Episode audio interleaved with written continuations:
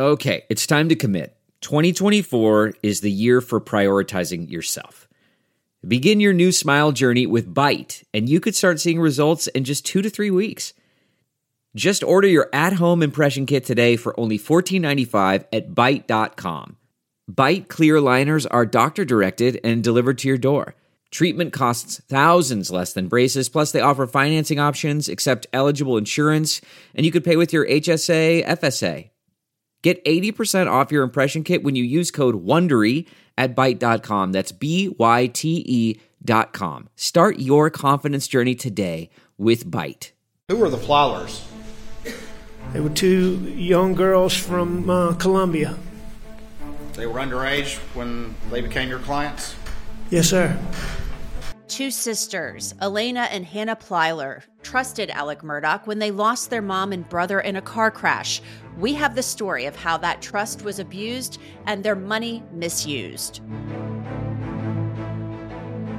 Covered a lot of crime stories over the years, many of them here at Law and Crime, and it always gets me thinking about how important it is to stay safe. Well, this can help you do that. It's called Palm Pepper Spray. It's a small but mighty self defense tool. It uses the safest legal form of pepper spray available and can spray up to 12 feet. And it's very easy and it's safe. You just point it and spray. If you'd like to try it, good news, you can get 10% off. Just log on to palmpepperspray.com and put in the code LAWCRIME10. Again, that's palmpepperspray.com. The promo code is LAWCRIME10. And remember, as always, if you or someone else is in trouble, always call 911. I'm Angenette Levy, and welcome to Law and Crime's Sidebar Podcast. During Alex Murdaugh's double murder trial, we heard about a number of clients that he represented related to lawsuits that he filed on their behalf, particularly during the cross examination by Assistant Attorney General Creighton Waters. Two of those clients were children when Murdaugh met them Alania Spohn and her younger sister, Hannah Plyler. Who are the Plylers? They were two young girls from uh, Columbia. They were underage when they became your clients? Yes, sir. Did they suffer a loss in their family as a result of an accident? They did. Who, who, what loss did they suffer? Who died? Uh, their mother, their mother did. Joining me to discuss her experience with Alex Murdaugh is Alania Spohn. She was just a kid when her mother and her brother were killed in a car accident. She was critically injured, and her attorney, Eric Bland, is with us as well. Alania, welcome to Sidebar. Thanks for coming on. I'm wondering, first of all, just tell me, take me back to uh, when this happened, the car accident back in 2005. And Alex Murdaugh became somebody that befriended you. This is somebody you probably looked to as, you know, a figure that could help you out in life, a father figure maybe? Right. So in 2005, July 16th, I was involved in a car accident with my mom, my brother, my sister, and myself. We were in um, Hardeeville, South Carolina, and we were driving up to Columbia that weekend. So this was on a Friday evening.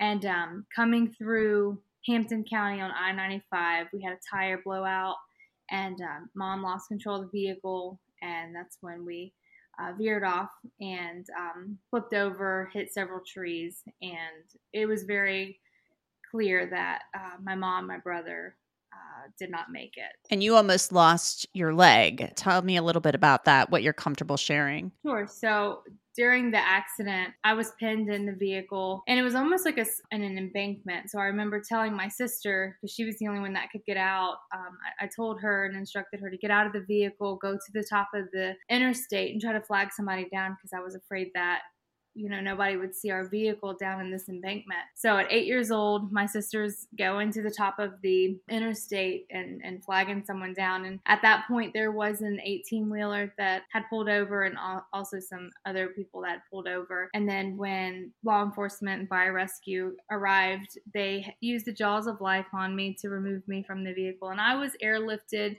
to Savannah Hospital. I had crushed my left shoulder, blew my left knee completely out and broke my right femur in two different places. Uh, those were the majority of the major injuries, and of course, significant loss of blood. Gone through about 15 surgeries in that first three years. So yeah, it, it was it was very traumatic. Alania was 12 and Hannah was just eight years old at the time of the crash. Their mother, Angela, and brother, Justin, were killed in that crash. Alania spent a month in the hospital and then went to live with family, including her father, who was separated from their mother at the time of the crash. He chose to go out just about every night and just kind of me and Hannah there. And uh, we, we felt very out of place.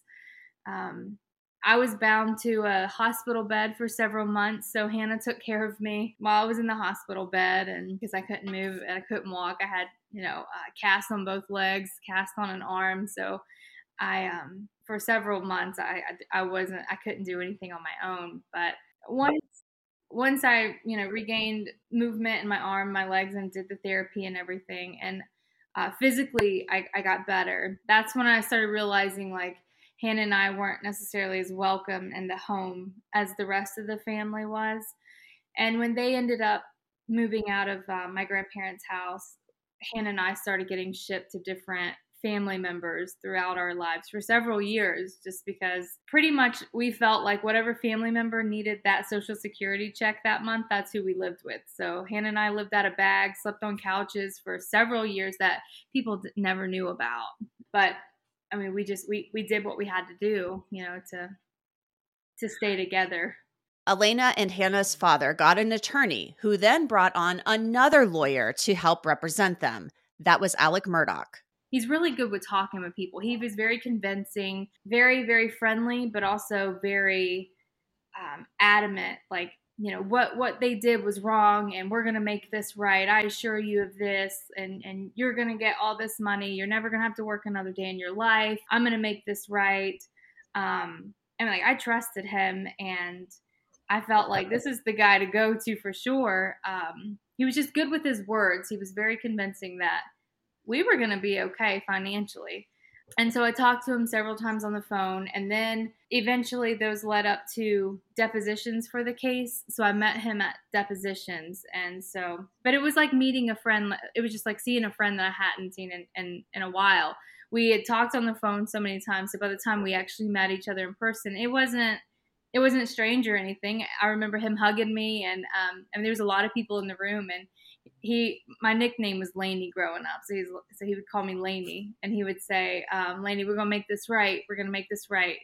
And uh, even at the deposition, I remember him telling me that um, he had a son, but he only mentioned Buster. I, I, I didn't even know he had two sons until later on, and so he put himself in a position where he would explain, like, you know, I'm a father, I've got a son, I've got a wife, and so making it almost like he could connect to the case and like he couldn't imagine going through that.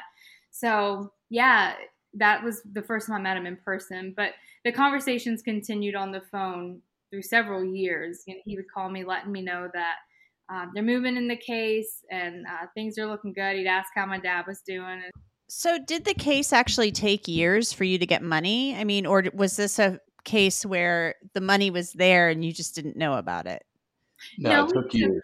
It, took it did years. take years. Okay. Yeah, yeah Ron, Ronnie Crosby of Alex's firm was really the hard worker. He's their go-to products liability guy on rollover cases and tire separation, tread separation cases. And so Alex was the point man that got the case from Arnold Beecham, but the guy that actually worked it and made them, you know, the value in it was Ronnie Crosby.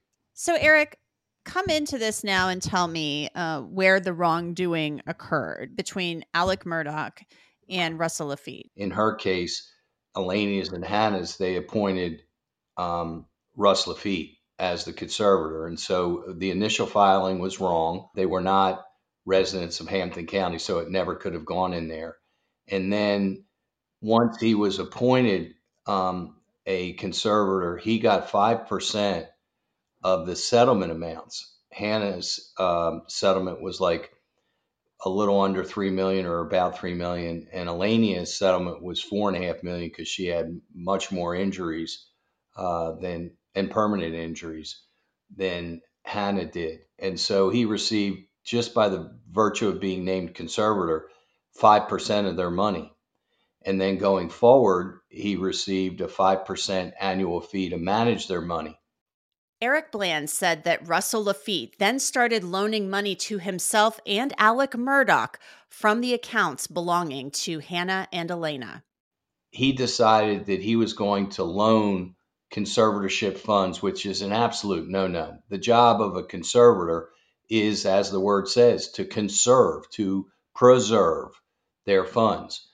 But he decided instead of putting them in an FDIC backed CD that would be backed by the financial government. You know, these girls were not looking to get, you know, uh, 20% on their money. They wanted their money to be preserved. They were young and they, they wanted it to make sure it would, when they turned 18, it would last. And so uh, Russell became a father figure to them, didn't tell them that he was loaning money to Alex, didn't tell them that he was loaning money to himself to, to the point that he had an existing loan with South State Bank. Alex uh, uh, Russell did for seven and a quarter percent on a line of uh, equity that he had, and he took um, Hannah's money and paid off that loan, but then signed a promissory note to Hannah where he only agreed to pay her two and a half percent. So he lowered his interest amount that he was obligated, and of course, it wasn't secured yeah, he's using it as his personal piggy bank, their money. I mean, it's so ridiculous. And then he started loaning money to Alex. Um, and Alex, he knew, was an extreme credit risk with the bank because you heard in the murder trial that he was overdrafted any at any given time anywhere between fifty thousand and three hundred and fifty thousand dollars. So he starts loaning uh, Alex money unsecured and again, Alex was always late. Alex wasn't paying interest on time.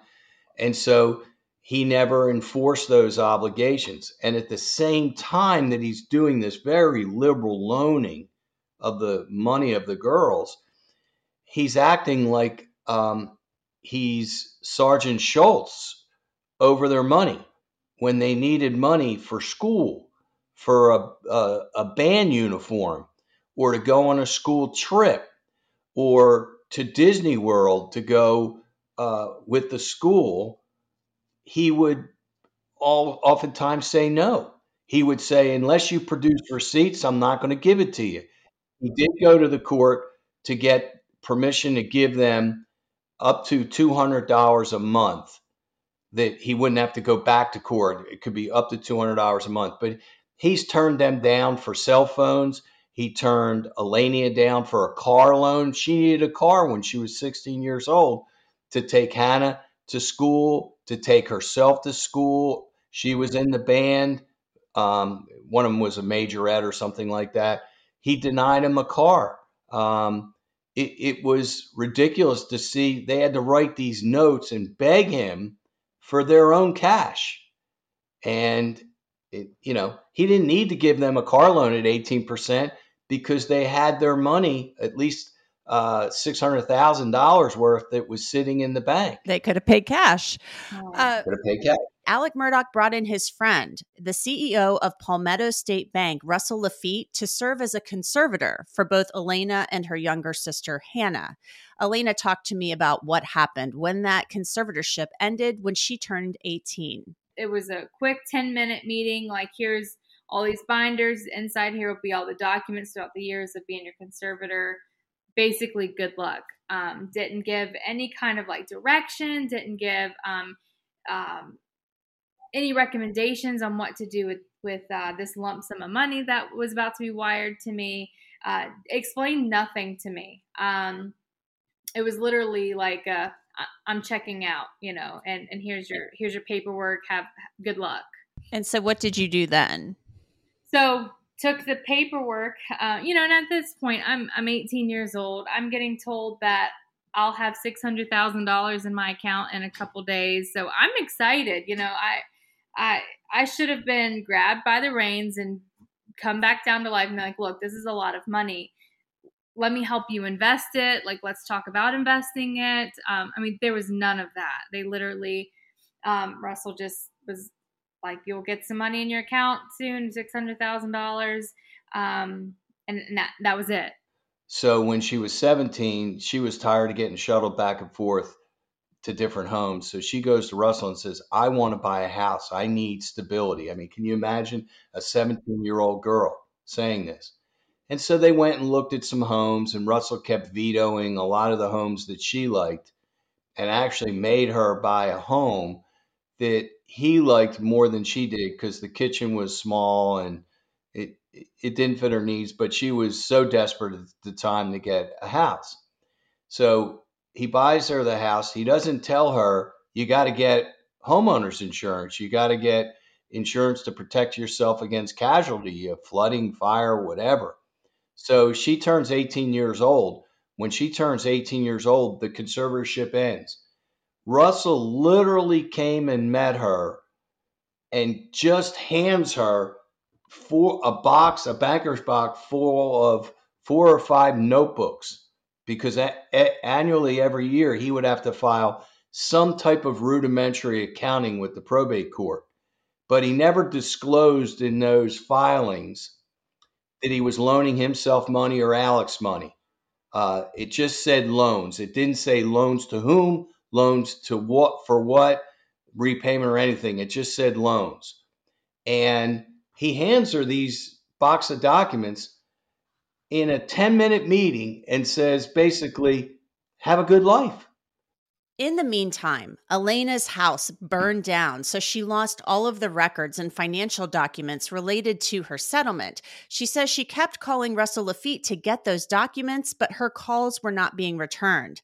Then came Labor Day weekend of 2021 when Alex Murdaugh was involved in that so called roadside shooting with his cousin, Curtis Eddie Smith.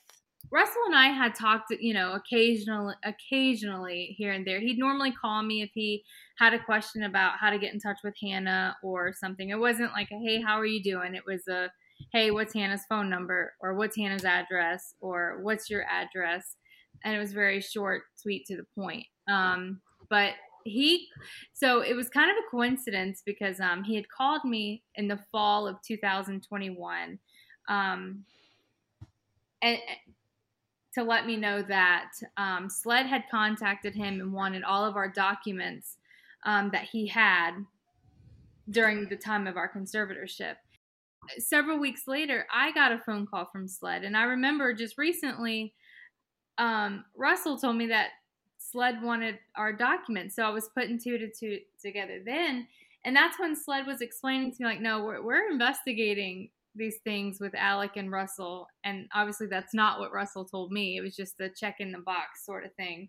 Alex was in trouble, but Russell was not. But um, it was it was very clear that uh, SLED was explaining like, no, we're investigating things on both, uh, you know, with with Alex and um and Russell. And so I called Russell about it, and I was like, hey, so I just got a phone call from SLED, and he's like, what did they say? and I was like, they they were just asking if like I was Alania Plyler, that that was my maiden name, um, where I lived, where my phone number was, if those were good contact numbers and things like that. And he's like, well, well, did they did they say anything else? And I was like, well, no. And then he's like, are you still in law enforcement? And like he had never asked me like personal questions like that.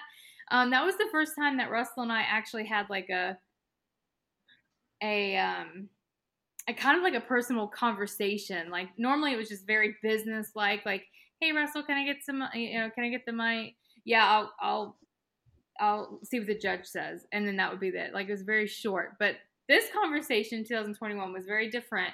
Um, and he was just asking me these odd questions. But again, I didn't think a whole lot of it. Alania is a sheriff's deputy for Lexington County, South Carolina, so she could tell something wasn't quite right. Then Alex Murdaugh started getting charged with a bunch of financial crimes. Russell Laffitte was then charged by the feds with a number of crimes, including wire fraud. She testified against Laffitte at his federal trial last year. I will say it was a lot different um, being put on as a as a victim on the stand. You know, I, have I've testified in court so many times, but it was different being on the other side. Um, it was, but I knew it needed to be done. Um, it was really hard. I had a lot of emotions. Um, just seeing Russell there.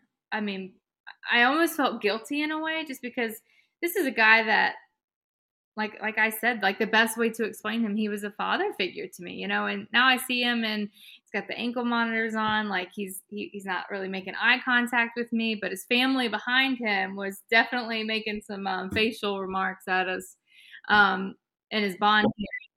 No contrition, nothing. I let these girls down. They needed me. They didn't have a father figure. I should have done more. I should have given them a good transition when I gave them their files so that they could understand who to hire. They need she didn't even know we needed an accountant. She didn't even know, you know, about tax returns at 18 years old and different things like that. She's getting income.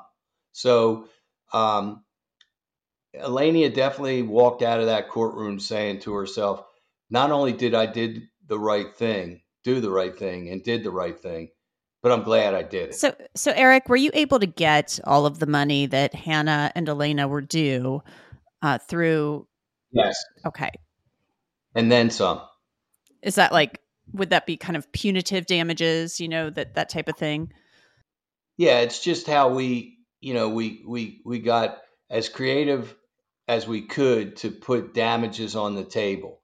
Um, you know the spread in the interest rates but you know he charged her 18% on a car loan which she had the cash to buy and then litigation loans that were borrowed during the the time that the original case was pending were between 24 and 29% interest Angenette and they're six month loans so they constantly roll over. So Alania how are you doing now you and your sister? I mean you've gotten the money you're due and then some but obviously you've been through something very traumatic. It, it's it, you know it's not you, it, you know it's the car wreck losing your mother and your brother and then this on top of it. How are you doing now? Yeah i will say um, i didn't think that it was going to be um, as emotional and and I'll say traumatizing as what it ended up being. You know, I was like, you know, this is going to be fine. This happened, you know, 15 plus years ago. Like, let's just get this out of the way and be done. But as we're moving through this case um, over the past year and a half, it Hannah and I both realized like it opened up a lot of wounds and a lot of um, a lot of uh, trauma and emotions that we thought were you know were uh, dealt with 15 years ago started resurfacing and um, i'll tell you it, it, it definitely has taken and has continued to take a mental toll on both hannah and i. Um, not to mention we also lost our father um, in september this past september. So we've just had a lot going on having to relive the death of um, our mom and our brother and then the death of our father happening and then just um, reliving the worst days of our life. Russell Laffitte was convicted at that trial last year and he is awaiting sentencing. Then came the double murder trial of Alex Murdaugh for the deaths of his wife Maggie and son Paul. Murdaugh was asked by Creighton Waters about Alania and her sister. Who were the Plylers? They were two young girls from uh, Columbia. They were underage when they became your clients? Yes, sir. Did they suffer a loss in their family as a result of an accident? They did. Who, who, what loss did they suffer? Who died? Uh, their mother, their mother did. It was so disconnected, and and I remember looking at at my husband and I was like, did he forget that there was a 14 year old boy that also died in that car wreck? That was my brother. Like, did he forget that um, I, was airlifted to the hospital because I nearly lost my life too. The same hospital he was airlifted in that roadside shooting. Did he forget about all of the other traumas? I mean, yes, of course, we lost our mom, but there was so much more than that that I would have. So I found it pretty disrespectful that he made millions of dollars off of not only my deceased mother, but my deceased 14 year old brother, and you didn't have the audacity to remember him, but you say that you're a good guy and that um, you know that you would um, you cared about your clients, but you you forgot to mention about the 14 year old little boy that didn't stand a chance, but you made again millions off of him. So that just really that really bothered me. Russell Laffitte was convicted at that trial last year, as I mentioned, and he is awaiting sentencing. He will be sentenced at a later date. Right now, he is requesting a new trial. Um, the victims will be able to speak at his sentence, and I'm pretty certain that Alania is going to have choice words. I don't think Hannah will probably speak. She'll have me do it, but Alania will have some pretty choice words. All right. Well, uh, Alania Spohn and Eric Bland, thanks so much for coming on today. We really appreciate it. And I'm sorry every, for everything you've been through, but uh, hopefully the future holds only good things. Thank you so much. And that's it for this edition of Law and Crime Sidebar podcast. You can listen to and download Sidebar on Apple, Spotify, Google, and wherever else you get your podcasts. And of course, you can always watch it on Law and Crime's YouTube channel. I'm Angenette Levy, and we will see you next time.